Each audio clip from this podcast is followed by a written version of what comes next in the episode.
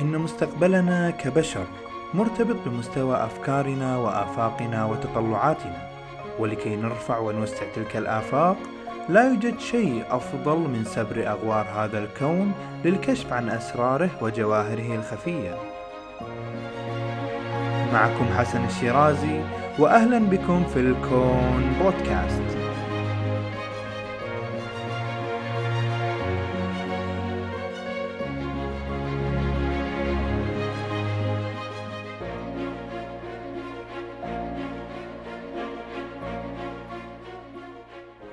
السلام عليكم. في الموسم الماضي ابتدينا في سلسلة حلقات عن المجموعة الشمسية. بداية شرحنا طريقة تشكل المجموعة بشكل عام وكيف تكونت الشمس ومن بعدها انتثرت الكواكب من حولها. وبعد ذلك انطلقنا في رحلة في عرض المجموعة الشمسية. وكانت محطات توقفنا عند كل كوكب بداية من عطارد ومرورا بالزهرة والأرض وانتهينا بخمس حلقات فصلنا فيها كل شيء يخص الكوكب الأحمر المريخ. وجاء الوقت الآن لكي نستكمل المسير في هذه الرحلة ونبتدئ في الغوص داخل الكواكب العملاقة والغازية ونتعرف على عوالم أقمارها العجيبة واحدا تلو الآخر. واليوم محطتنا هي كوكب يعتبر من أميز الكواكب في المجموعة الشمسية. فهو الأضخم والأكبر والأثقل بكثير من باقي أجرام المجموعة الشمسية. ولديه الكثير من المعلومات المدهشة التي سوف تثير إعجابك. وبالطبع لن يكون الكلام فقط فيما نعلم ولكن كيف علمنا ما نعلم من خلال المركبات التي أرسلناها ودراسة هذا الكوكب عبر مئات السنين؟ والذي سوف يزيد الموضوع جمالا كيف أنك أنت أيها المستمع العزيز تستطيع رصد ومعاينة كثير من هذا الكلام بنفسك دون الحاجة للجامعات أو وكالات الفضاء للتعرف على الجمال الموجود في هذا الكون.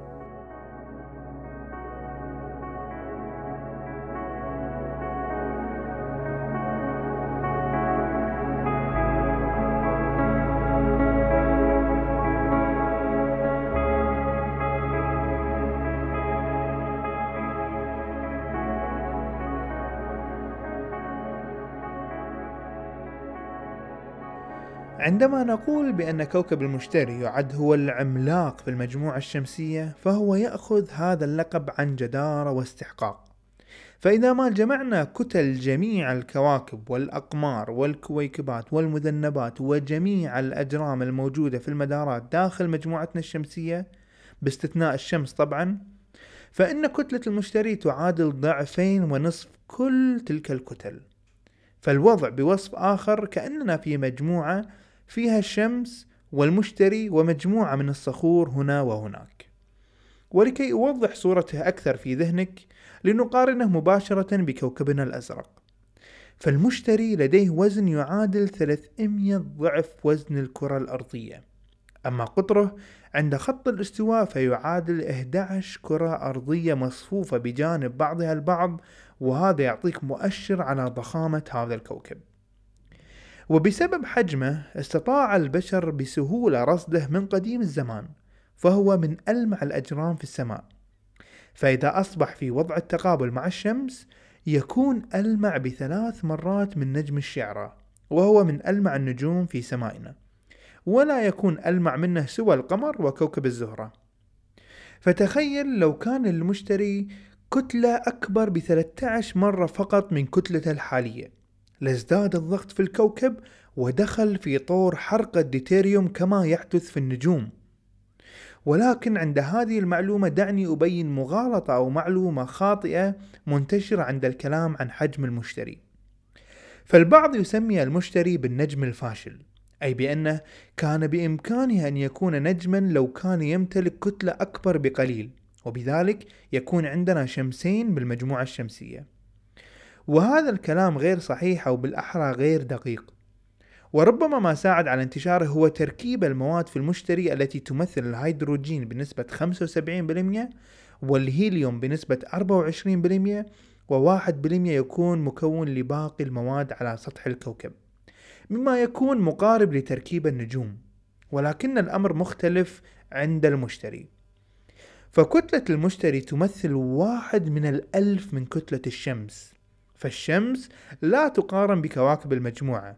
وعندما نقول بأن المشتري كان ممكن أن يكون مثل النجوم فالقصد مثل النجوم الصغيرة وذلك بعد أن يزيد 13 ضعف كتلته وذلك أيضا ليس بالقليل فكتلته بالأساس كبيرة جدا. وبسبب هذه المواصفات فإن رصد الكوكب لا يحتاج إلى معدات كبيرة أو إلى تعقيدات. ودعني بين قوسين أنقل لك هنا تجربتي الشخصية مع رصد المشتري. فبمجرد أن تضع أنظارك داخل العدسة بعد أن تكون صوبت التلسكوب باتجاه الكوكب سوف تشعر بنوع من الرهبة والعظمة بمجرد أن تسقط عينيك على الكوكب. فألوانه الزاهية وخطوط العرض الملونة تجعلك تسرح وتفكر في تركيب هذا العالم. وستغمرك الفرحة عندما ترصد أقماره الأربعة المسمين بأقمار غاليليو عندما تراهم يدورون بانتظام حول الكوكب. وفي الواقع يمكنك وبسهولة رصدهم وهم يدورون حوله.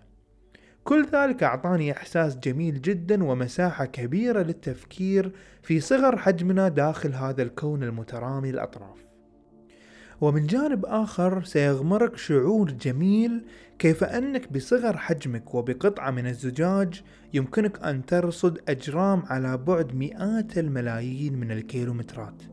خصوصا بأن ذلك لا يستلزم أكثر من منظار بمواصفات جيدة أو تلسكوب بقطر خمسة إنشات. فأنصحك جدا بتجربة الرصد ومشاركة الأصدقاء والأطفال كذلك لكونه حدث مميز بطبعه.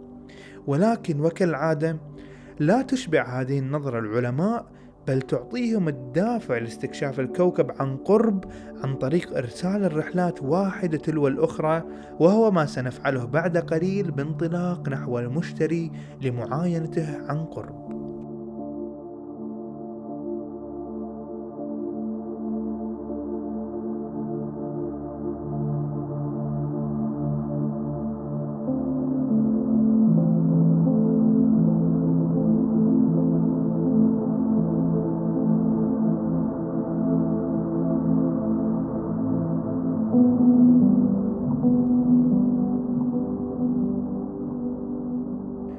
انطلقت أولى الرحلات إلى المشتري في العام 1973 وكان ذلك عن طريق المركبة بايونير 10 حيث كان هذا أول مرور لمركبة بشرية إلى المشتري.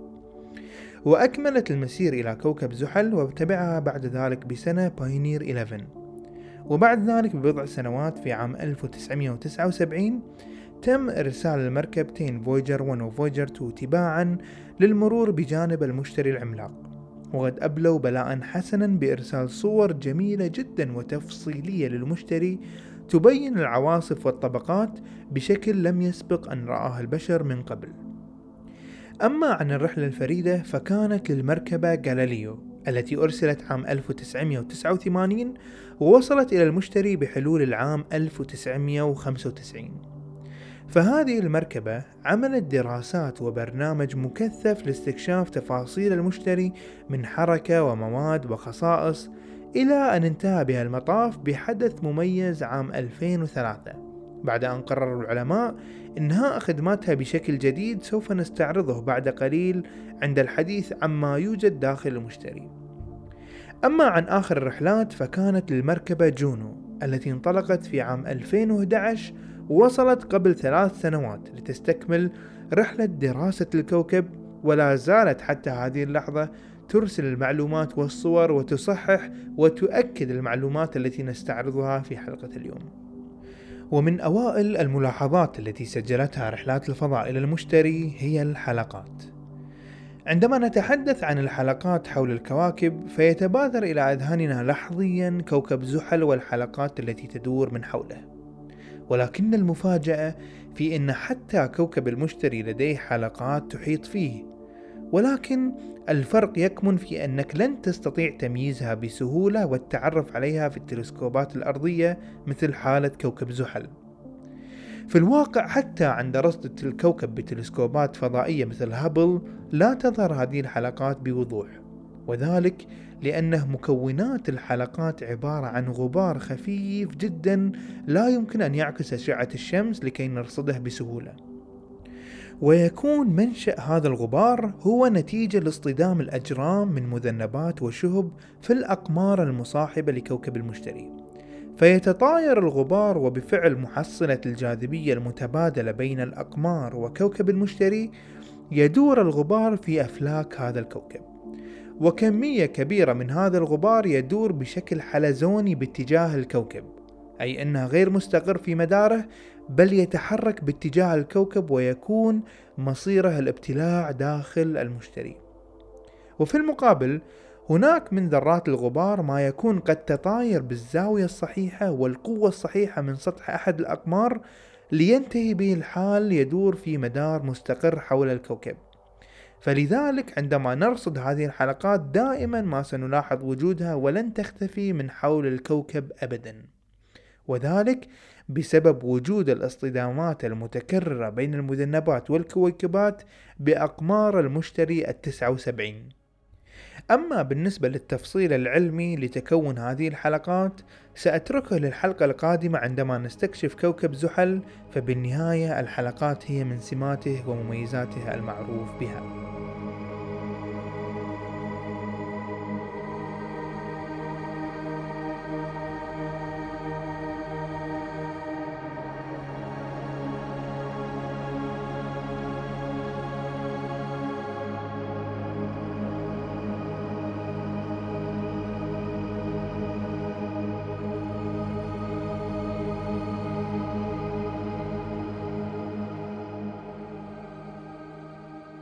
إذا اقتربنا من كوكب المشتري ورأيناه فنحن لا نرى سطح الكوكب. فالألوان المميزة التي تزين الكوكب عبارة عن الغيوم التي تحيط فيه. ونراها مقسمة على عدة طبقات من القطب الشمالي نزولا إلى القطب الجنوبي. وفي الأوساط الفلكية وفي الدراسات تقسم هذه المناطق على حسب لونها. فإذا كانت الطبقة تميل إلى الألوان الفاتحة تسمى بالمناطق. أو زونز بالإنجليزية. وإذا كانت تميل إلى اللون الأصفر أو البرتغالي أو الألوان الأتكن فتسمى بالأحزمة. ويمكنك تمييزهم في أي صورة للمشتري أو حتى إذا رصدتهم أنت بنفسك. وقد وضعت لك على حساب التويتر الموجود في الرابط أو اكتب S H E في حساب التويتر وستجد أهم الصور المرتبطة في هذه الحلقة ومن ضمنها تقسيم الطبقات.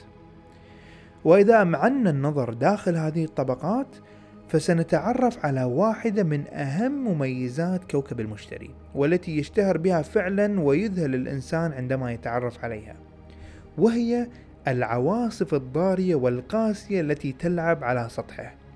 وأهمها بلا شك البقعة الحمراء العظيمة. فهي أميز العواصف في جميع كواكب المجموعة الشمسية. وسنتعرف على تفصيلها ولكن قبل ذلك لنبين لماذا تكون العواصف من السمات المميزة لكوكب المشتري. فالمشتري كوكب يدور بسرعة كبيرة جدا حول نفسه وهي أكبر من سرعة دوران الأرض حول نفسها. ولنتفكر في هذه المعلومة قليلا. كتلة المشتري تعادل 300 ضعف الأرض. ولكن بالمقابل اليوم هناك يعادل تقريبا تسع ساعات في حين 24 ساعة هنا في الأرض. فهذا يعطيك دلالة على السرعة الرهيبة التي يدور فيها حول نفسه على الرغم من امتلاكه كل هذه الكتلة. وهذه السرعة تصل إلى 45 ألف كيلومتر في الساعة عند خط استواء الكوكب. تعمل هذه السرعة على خلق أجواء رهيبة بالنسبة لمناخ المشتري. ولكن هذه السرعات مختلفة من منطقة إلى المنطقة الأخرى. فتكون في أقصى سرعاتها عند خط الاستواء وتقل هذه السرعة كلما اتجهنا ناحية الأقطاب. مثل حالنا في الأرض. فسرعة دوران الأرض حول نفسها مختلفة وتعمل بنفس الميكانيكية. تكون قصوى عند خط الاستواء وأقل قيمة لها عند الأقطاب الشمالية والجنوبية. ولكن ولأن المشتري كوكب غازي يدور بهذه السرعة نلاحظ تكون طبقات مختلفة على السطح وكل طبقة تمثل سرعة دوران مختلفة يدور فيها الغلاف الجوي هناك. وبسبب هذه السرعات الكبيرة والمختلفة تنشأ العواصف ومن أهمها التي ذكرناها قبل قليل البقعة الحمراء العظيمة. وهذه البقعة عبارة عن عاصفة كانت موجودة تقريبا من وقت تمكن البشر من رصد المشتري بتفصيل جيد قبل 300 سنة. وهي تسير بسرعة تقارب 500 كيلو متر في الساعة. أما عن حجمها فهو كبير جدا بحيث يتسع لثلاث كرات أرضية في داخلها. وهذا يعطيك مؤشر جديد على عظمة هذه العاصفة الكبيرة. ومن العواصف المهمة أو البقع إن صح التعبير هي بقع بيضاء كبيرة بيضاوية الشكل التي رصدت في الجزء الجنوبي لكوكب المشتري في ثلاثينيات القرن الماضي. وتم تسميتها بالأحرف الأبجدية الإنجليزية A, B, C, D وهكذا. وفي الثمانينات اثنين من هذه العواصف اندمجا مع بعضهم البعض مكونين عاصفة أكبر سميت بدمج الحرفين العاصفة BE وتمكنا بعد ذلك من مراقبتهم ومتابعتهم عن كثب.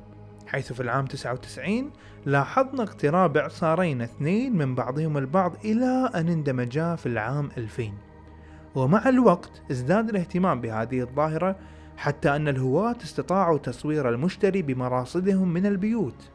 فتمكن مصور فلكي من الفلبين يدعى كريستوفر جو في العام 2006 من ملاحظة تغير مهم جدا طرأ على هذه العاصفة. وهو تحول لونها من الأبيض إلى الأحمر المشابه للبقعة الحمراء العظيمة. ومنذ حينها أخذت هذه العاصفة تكبر وتكبر بالحجم أمام أعيننا وتم تسميتها بالبقعة الحمراء الصغيرة. وفقط الزمن كفيل بأن يرينا إلى متى سوف تستمر هذه العاصفة في الهيجان.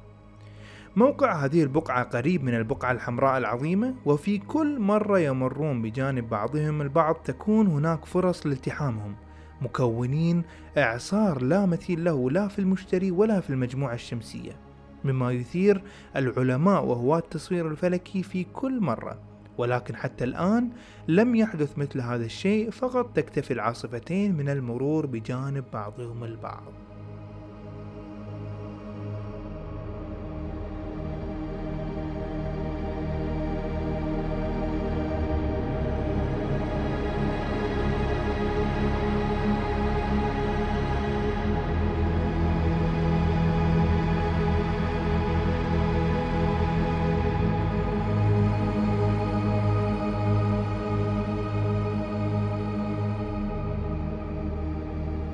ننتقل الآن إلى موضوع مهم جدا في كوكب المشتري وهو الحرارة.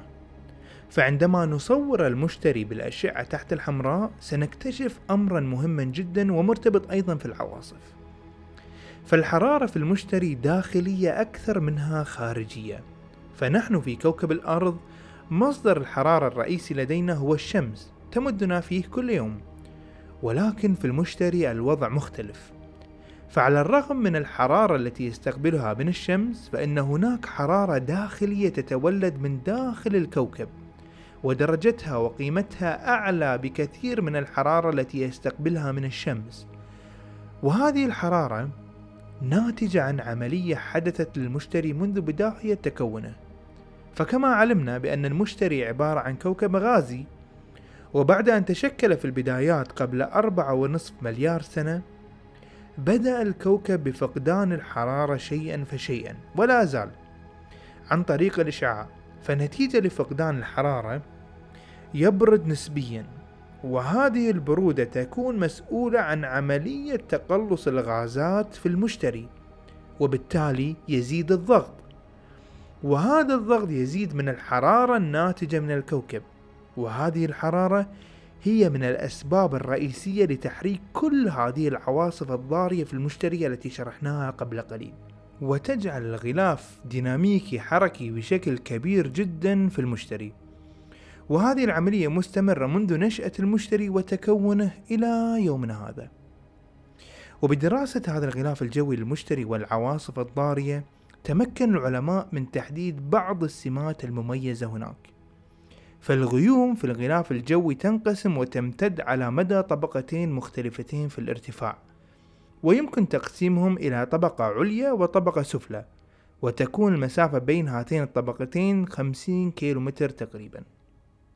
في الطبقة السفلى تكون الغيوم كثيفة وغليظة وغالبا مكونة من الأمونيا وتعلوها في الطبقات العليا غيوم من بخار الماء.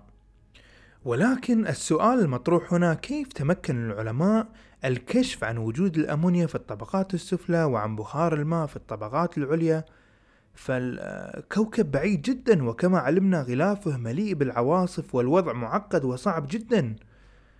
في الواقع هذه المعلومة كانت غير مدركة لدى العلماء حتى أرسلوا المركبة جاليليو التي تحدثنا عنها في بداية البودكاست. فاستمرت هذه المركبة في دراسة الكوكب وأقمارها أيضا مدة طويلة جدا من الزمن.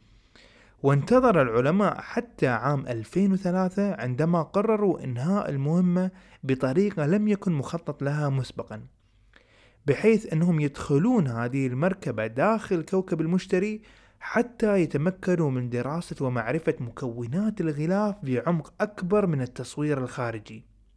وبالفعل هو ما حدث عندما تغلغلت المركبة شيئا فشيئا داخل الكوكب كاشفة عن كميات كبيرة جدا من غاز الأمونيا في الغيوم السفلية إلى أن اختفت بين عواصف الكوكب الشرسة. أما بالنسبة لبخار الماء فما يدعم وجوده هو استطاعة العلماء رصد البرق في الغلاف الجوي للمشتري. وعادة هذا مؤشر لوجود بخار الماء لأن الماء يستطيع حمل شحنات كهربائية ومع وجود بخار الماء تزداد نسبة حدوث ظاهرة البرق. والسؤال التالي الذي يجب أن نتساءله كيف سيبدو الكوكب من الداخل إن سنحت لنا الفرصة واستطعنا الدخول إليه؟ في الحقيقة ليس من السهل أبدا الكشف عن إجابة مثل هذا السؤال. فدراسة الطبقات تحت الغلاف صعبة جدا لصعوبة الظروف كما شرحنا. والأصعب من ذلك معرفة ما يحتويه لب الكوكب. فحتى الآن لا يمكننا الجزم بنسبة 100% ما إذا كان اللب مكون من مواد صلبة أم لا. ولكن الأكيد هو وجود مادة مسؤولة عن المجال المغناطيسي الرهيب حول الكوكب. فكما أن في الأرض الحديث في قلب كوكبنا هو المسؤول عن مجالنا المغناطيسي في المشتري هناك بالقرب من لب الكوكب يوجد الهيدروجين المعدني. بالعادة الهيدروجين كما نعرفه من الغازات ومن أكثر الغازات التي تم دراستها بسبب انتشاره الكبير في كوننا. ولكن عند ظروف ضغط كبيرة كالتي موجودة في المشتري يمكن أن يتحول إلى مركب شبيه بالمعادن. وفيما يدور هذا الهيدروجين المعدني حول لب المشتري فإنه يكون المسبب الرئيسي لتولد المجال المغناطيسي بل أكبر مجال مغناطيسي في المجموعة الشمسية. وبسبب هذا المجال المغناطيسي تتكون عند أقطاب المشتري ظاهرة الشفق القطبي كالتي تحدث عندنا في كوكب الأرض ولكن في الأرض هذه الظاهرة كما نعلم تحدث بسبب اصطدام الجزيئات القادمة من الانفجارات الشمسية وتفاعلها مع الغلاف المغناطيسي في الأرض. ولكن في المشتري لا تحدث هذه الظاهرة بسبب الانفجارات الشمسية فقط بل يزيد على ذلك المواد التي تصدر من أقماره وتتفاعل مع غلافه المغناطيسي. فتكون النتيجة شفق قطبي بلون أزرق مميز يبهر الناظر إليه. وبما أننا لازلنا عند أقطاب المشتري فهناك ينشأ أيضا الميزر وهو شعاع ليزر طبيعي ينشأ بسبب تسارع جزيئات الذرات لتعطي موجات الميزر إذا رصدت في نطاق الأشعة الميكروية. وكل ذلك يحدث بسبب الغلاف المغناطيسي الرهيب لكوكب المشتري.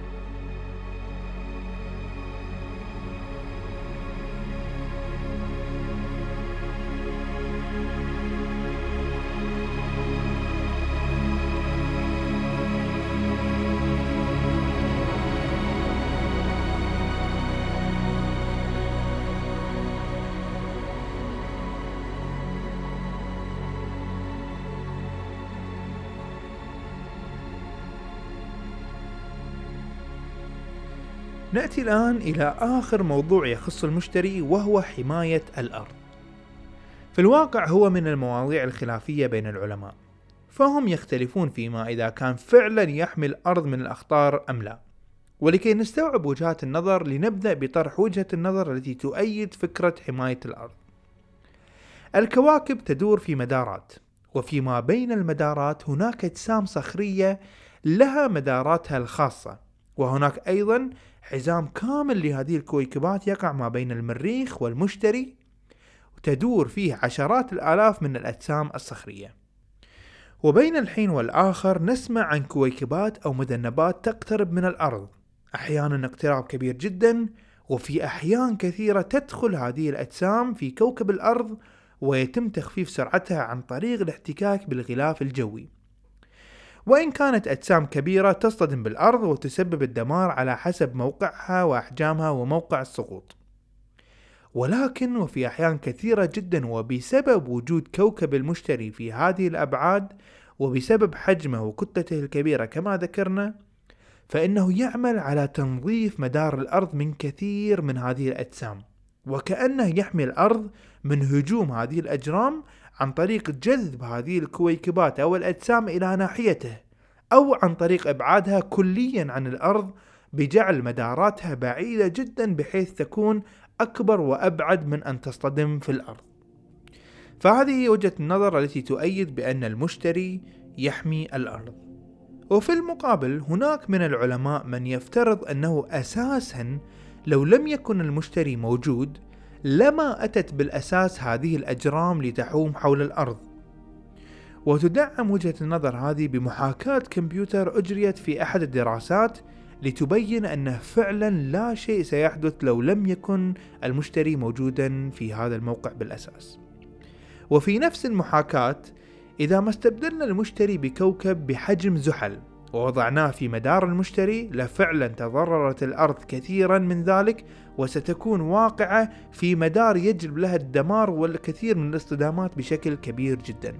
ولكن ولله الحمد في واقعنا اليوم ومع وجود المشتري فهو يعمل فعلا على تنظيف مسار الأرض من الأجرام والأخطار الفلكية لننعم بالراحة والإطمئنان هنا في كوكب الأرض. وعند هذا الحد نصل إلى نهاية حلقة اليوم وأكون قد بينت أهم معالم وتفاصيل هذا العملاق. باستثناء طبعا الأقمار والعوالم التسعة وسبعين التي تدور حوله لنستكشفها في حلقة منفصلة لاحقا بإذن الله. فحتى ذلك الحين أودعكم على الخير والمحبة. إلى اللقاء.